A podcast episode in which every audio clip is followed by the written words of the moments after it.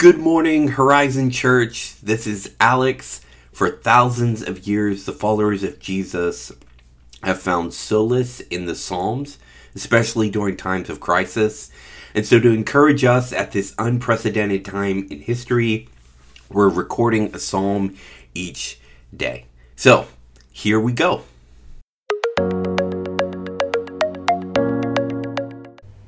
Hasten, O God, to save me. Come quickly, Lord, to help me.